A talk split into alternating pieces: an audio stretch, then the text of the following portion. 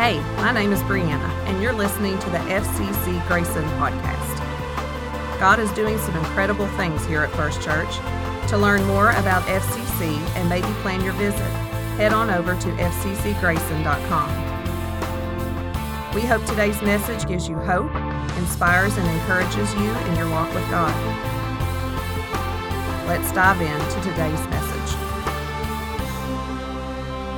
If you have your Bibles with you this morning, go ahead and turn to the book of Acts, chapter 2. We're going to be taking this month and we're going to be entering into a study uh, that we're entitling Empower. Uh, like I said, this past week, we had several, several kids, several adults, and people pitching in all over the place to, uh, to help make some things happen around here and around our community uh, to serve the community. Um, some of you may have seen the story on WSAZ. Did anybody see that news story that they covered the Empower Carter County here? Yeah, they, they did that. It was, it was really, really good. They may have interviewed someone that not even a snippet of that made it onto the air. At some point you just come to expect it, you know? But I want to talk to us this morning about being empowered. And that's what we're going to be studying this month from the book of Acts. Um, and, and, I want to, I, I normally introduce myself. Uh, you know, if you're here for the first time, if you're visiting with us, uh, my name is Ben James. Most of the time I will say I am the lead pastor here, but this morning I want to add something to it. And I want to say that my name is Ben James and I am the preacher here at First Church of Christ in Grayson. Because I think that sometimes preaching can be something that is just what we've come to expect on Sunday mornings.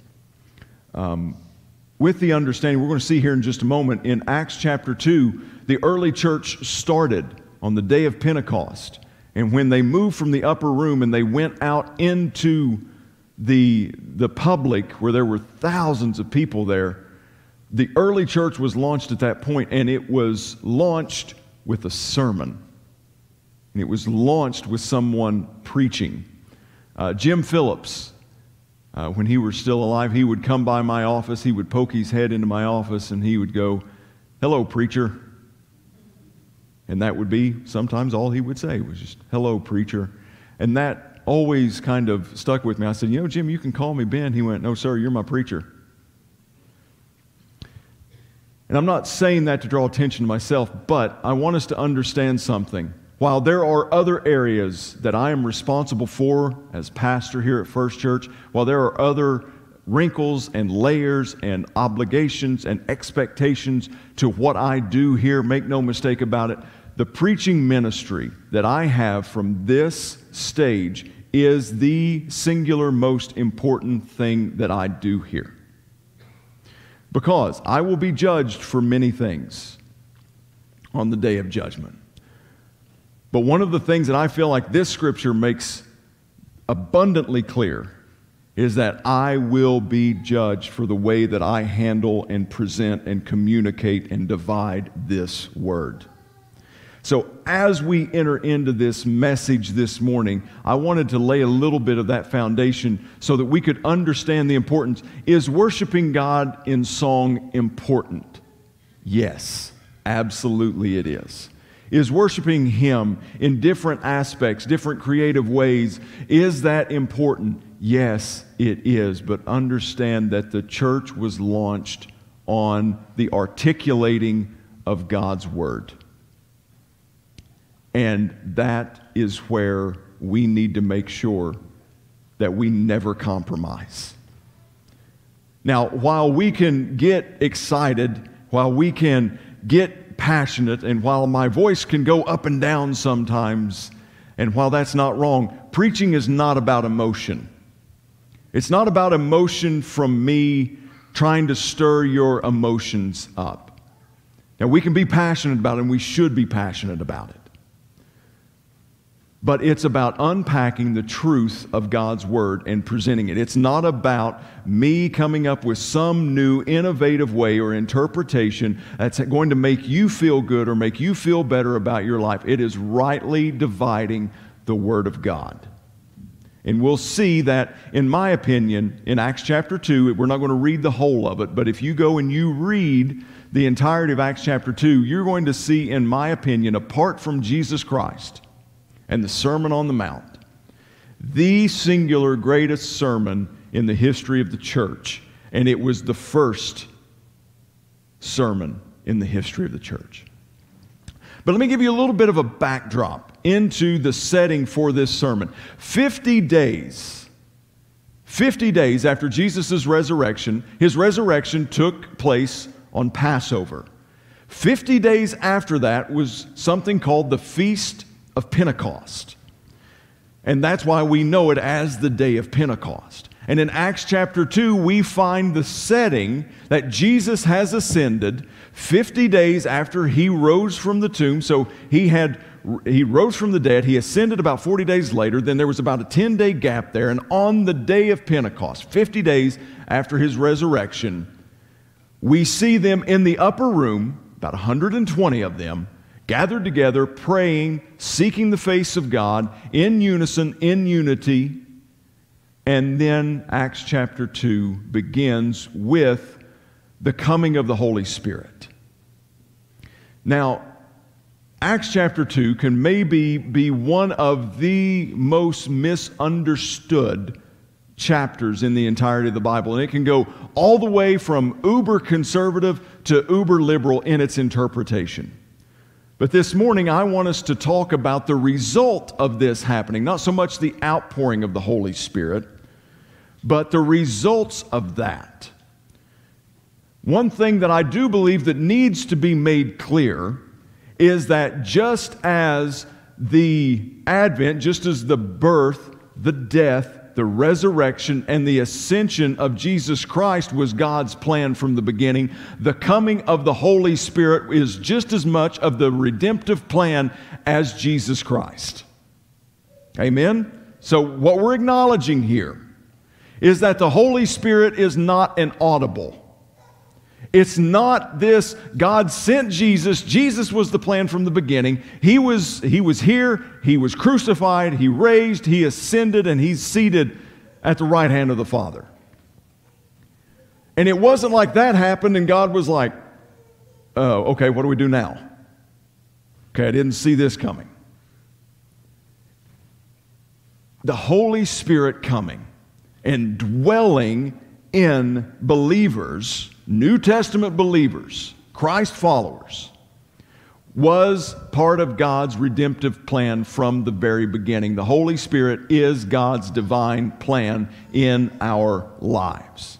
We see it talked about and prophesied and in type in the Old Testament. We see Jesus talking about it. In particular, an example in John chapter 14, Jesus said, And then there will come another and that word another comes from the Greek word allos, which means of the same kind. So even Jesus is talking about this coming helper, this coming coming support, and this coming companion who and he's saying there's no difference between he and I. The only difference is is I'm here physically with you now, but when the comforter comes, when he comes, he's going to lead you and guide you into all truth and He's going to dwell in you. You see, because the Holy Spirit was part of creation. It wasn't just like God created the Holy Spirit in order to send Him when Jesus was getting ready to ascend back into heaven. In the Old Testament, we see instances of God's Holy Spirit coming upon people, coming upon men and women of God. But the difference that we see now as New Testament believers in the moment of the day of Pentecost, the difference was is the Holy Spirit just didn't come and then go back like it did in the Old Testament. It came and stayed. The Holy Spirit came and stayed in our lives and in the lives of believers. So the Holy Spirit doesn't just come, dwell with us for a little bit, and then depart. He comes and He takes up residence in the hearts of men and women. So I want us to look at what happened at, uh, on this day of Pentecost. So they go out from this upper room where they've experienced this feeling of the Holy Spirit, and they, which came in kind of like sounding like a hurricane. The best visual explanation that Luke could give us was that it was like tongues of fire. And then they go out into the community, they go out into the streets and into this area where it's just full of people because it's a festival of Pentecost. Thousands of people there. And then the explanation, because what begins to happen is, is they begin to communicate to everyone in different languages. Again, there was a, it was so culturally diverse of what, would it, what it would have been on this, feast, this festival and this feast of Pentecost that the disciples who were in the upper room began to open their mouths to explain what was happening because everybody thought they were drunk at around nine o'clock in the morning. And they begin to explain what's happening, and what they're doing is they're speaking in their native tongue, but the people are hearing them in the language that they speak. It's a supernatural gift of tongues in Acts chapter 2 to where everyone could hear and understand. Just a quick little side note, not going to spend a whole lot of time here, but how many of you remember what happened at the ta- Tower of Babel? What did God do? He confused the languages, right? Could we see a restoration taking place here on the day of Pentecost? That the, that the tongues were confused at the Tower of Babel, but coming here, explaining the Holy Spirit, explaining what God was doing in this comforter, this paraclete, this, this, this person, this third person of the Trinity was coming. Now all of a sudden people were speaking and they were hearing in their native tongues. And then Peter stands up and begins to speak. Now, I want us to look at a couple different areas this morning of this sermon. And the first is actually the servant, is the preacher that God chooses, that God uses in this situation. Peter, who just a little under two months prior completely and totally denied even knowing Jesus Christ. Three times. Peter, the one who was always quick to speak, slow to listen. Peter, the one that was always sticking his foot in his mouth. Peter, the very one who decided that it was a good idea to rebuke Jesus. This Peter, this man who was, who was kind of unhinged most of the time, who had zero filters, who had zero cares, who just said it, said it like it was, didn't care how it happened. If it was the truth, then great, it's the truth. If it's not the truth, then I'm going to act like it's the truth.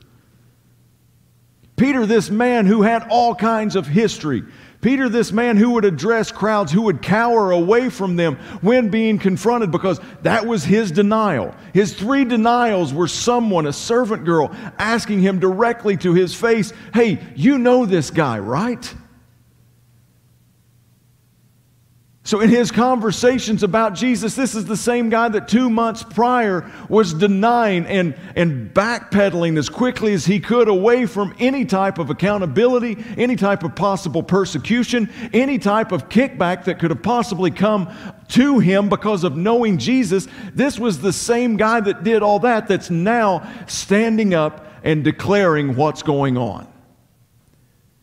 Guys, there's something about the Holy Spirit. Because can I tell you that without sensitivity to the Holy Spirit, without the Holy Spirit operating in your life, we are just like Peter.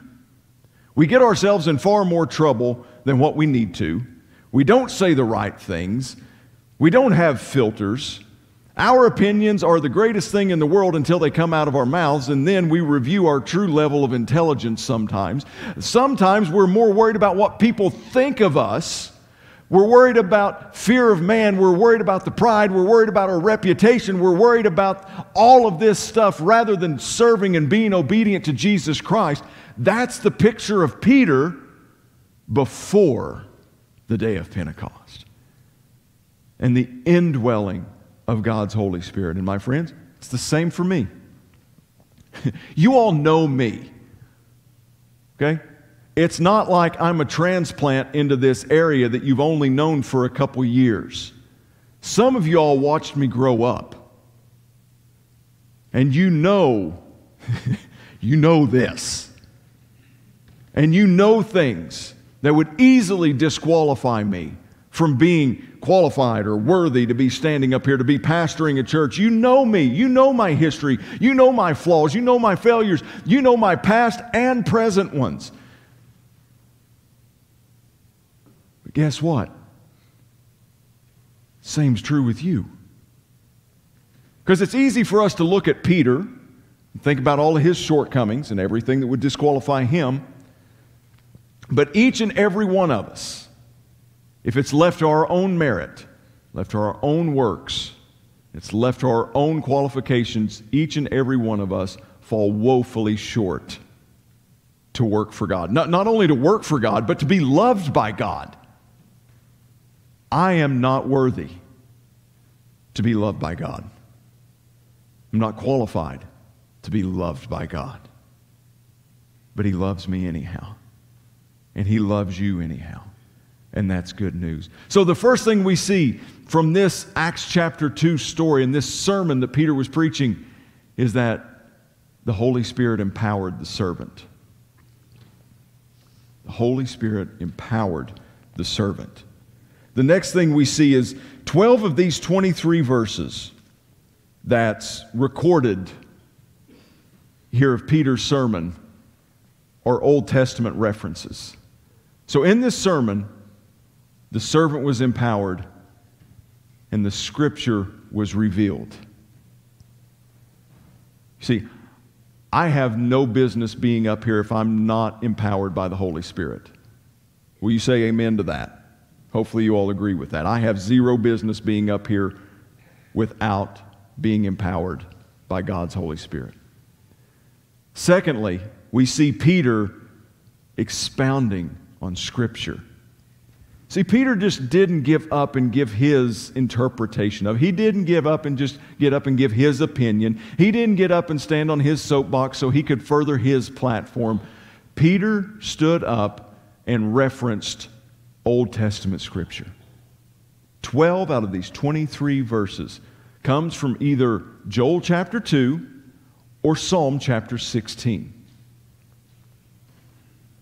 So that's one of the things that I hope that I will always be true to and hope that I will always be passionate to as your preacher is that this is what it's all about. It's not about my opinions. It's not about my takes.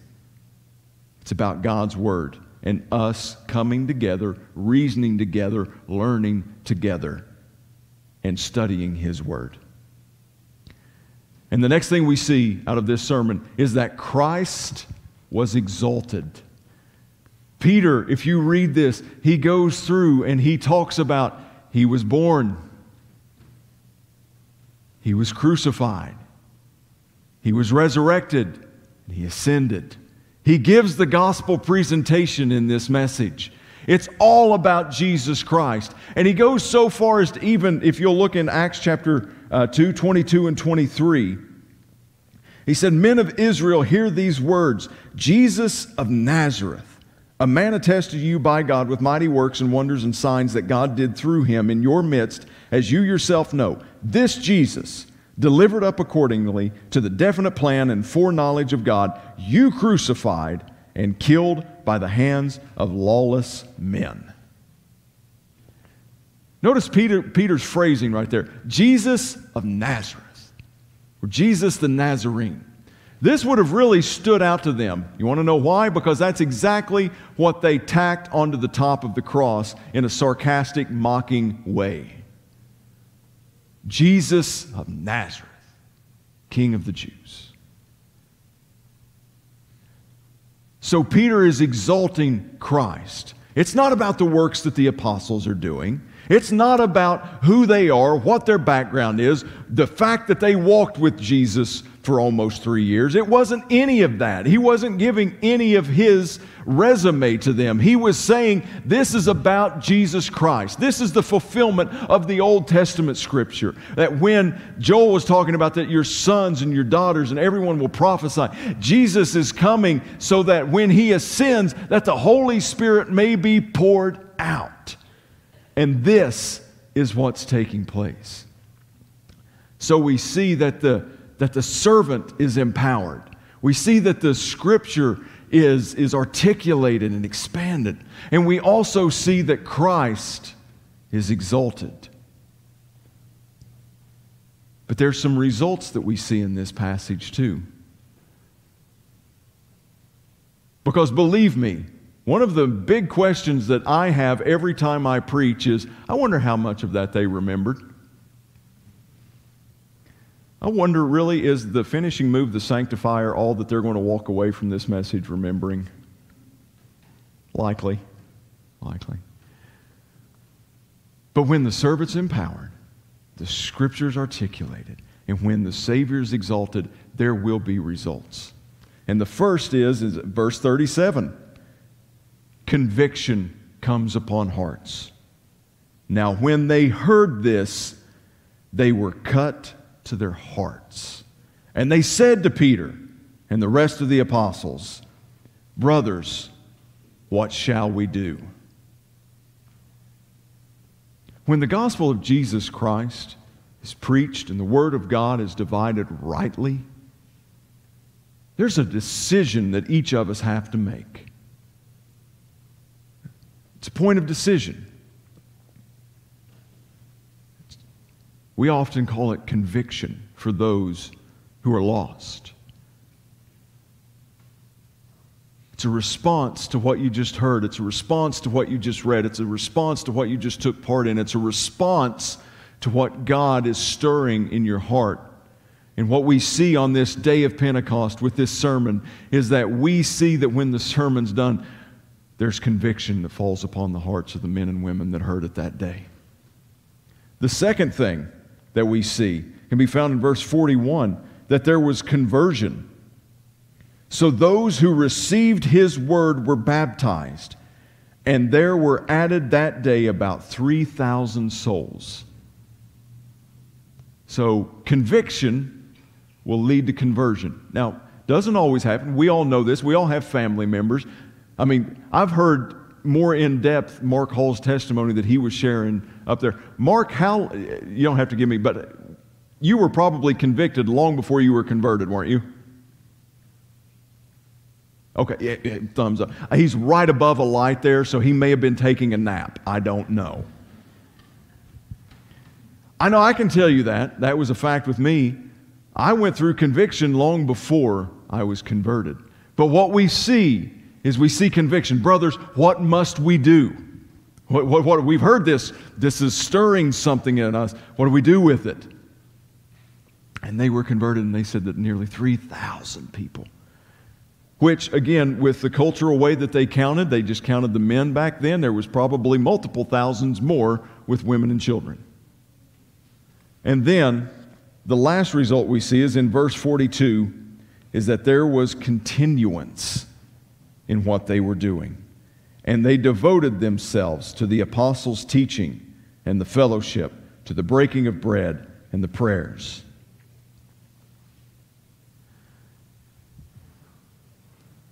I don't, again, many of you have known me the majority of my life. You know that intelligence, a high level of intelligence, isn't necessarily one of my giftings. But I don't find it I don't find it coincidental at all that we stepped away from the book of Ephesians and one of the last the very last points that we covered was Paul making a plea for them to do something for them to get involved. Remember that we covered the spiritual gifts. We talked about the body fitly joined together. We talked about us all doing something and being part of the work. And now we're walking into this month of service, this month of being empowered, this month of where we step right into Acts chapter 2. And the very thing that we see once the sermon is done is that there was a continuance of serving God. Brothers and sisters, your, your commitment to God, His commands to you, do not stop once you get up out of that pew. It does not stop in this building. It's to go with you. There is work for you to do. There's a continuance. If you are here and you're a believer in Jesus Christ, you've repented, you're living your life for Him, you've been baptized, then you are indwelt with the Holy Spirit. His Holy Spirit dwells inside of you, empowers you to do the work of the ministry, do what God's calling you to do. There is no reason, no reason at all why our work stops here in this building. Can I get an amen on that? So there's some practical elements that I want you to take away from this this morning. First is that your past or your present, no matter how bad, no matter how heinous, no matter how cringy, no matter how terrible it is, your past or your present does not disqualify you from the love of God. If anyone would have been disqualified because of their past. It would have been Peter. Yet he was the one that God chose to empower to speak this message on the day of Pentecost. If there would have been another one that would have ever been disqualified because of his past, it would have been the Apostle Paul, who spent his life as Saul persecuting Christians. But God empowered him to be one of the most influential men in the early church responsible for the majority of the New Testament that we read today. I don't care what lie the enemy has told you. I don't care what maybe your parents, your family members, your coworkers, your friends, whatever. I don't care what they've told you. You are not disqualified from receiving the grace and the love of Jesus Christ. God can and God will empower you to do his work. There's nothing that disqualifies you in your past from that. So do not believe that lie any longer. Don't believe the lie that what you you may have done the most despicable thing in your life right before you walked into these doors this morning. Do not let the enemy convince you and lie to you and tell you that that disqualifies you from what God has in store for you. My friends, none of us are worthy. None of us are worthy. Secondly, you don't get too old to work for God. We don't time out of this thing. We don't find a retirement age for working in the ministry. Now, it may look different from what it has been. It may look different than what it had ever been before. But if I'm drawing breath, I am still under the command to share the good news of the gospel of Jesus Christ with as many people as I possibly can, in any way that I possibly can. You're never too old. This morning, church, we are empowered by God's Holy Spirit to do the work of the ministry. I want to ask Kennedy and Thomas if they would to come back up for me.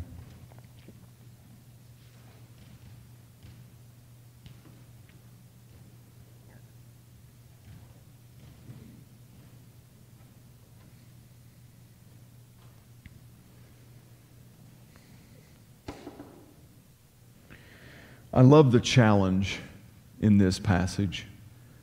We find it in verse 40.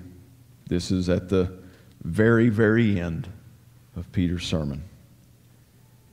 He says, and with many, this is Luke's account, and with many other words, he bore witness and continued to exhort them, saying, Save yourselves from this crooked generation. And that plea was made after exalting Christ one of the most amazing sermons that you'll ever read, you'll ever hear, you'll ever see. And I believe that's the same thing that we need to be challenged with this morning.